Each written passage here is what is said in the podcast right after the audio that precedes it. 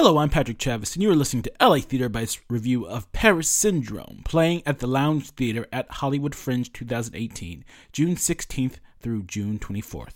Paris Syndrome is a love story. Well, sort of. No, it's more of a breakup story. Well, no, it's kind of both, but in a different way. This play has a very romantic comedy vibe, but instead of focusing on a relationship, it focuses on a breakup, and a pretty brutal breakup. In this way, the show has similarities to 500 Days of Summer, a popular indie film that came out in 2009. This is not a copy, and it has its own originality, but you can see it's going in a similar direction.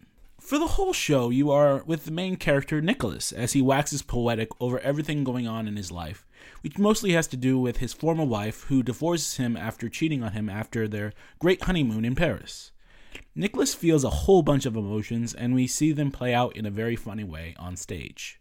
The show only uses three actors for every single character in the play, and it's charming to see the same guy, Mark David Christensen, play multiple jerk characters throughout the play. The other characters are covered by Heidi Hayward, who plays all of the other women characters. I would describe the set as a loud backdrop painting of Paris that fits right in with the story. Compared with a lot of sets during the Fringe, this shows a good amount of effort on their part.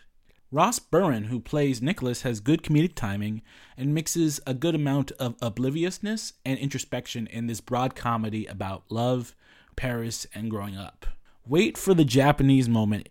It's hilarious. You will know what I'm talking about when you see it. Byrne is a clever comedian and had the crowd authentically laughing. What more else do you need?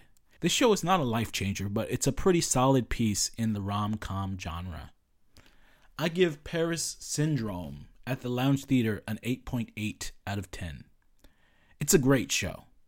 Hi, LA Theater Bites listeners. We are now officially on Patreon. Patreon is an artistic funding site that helps media creators make a living on what they do. If you like this podcast, please check out our Patreon page and donate to help us make this podcast even better. Thank you.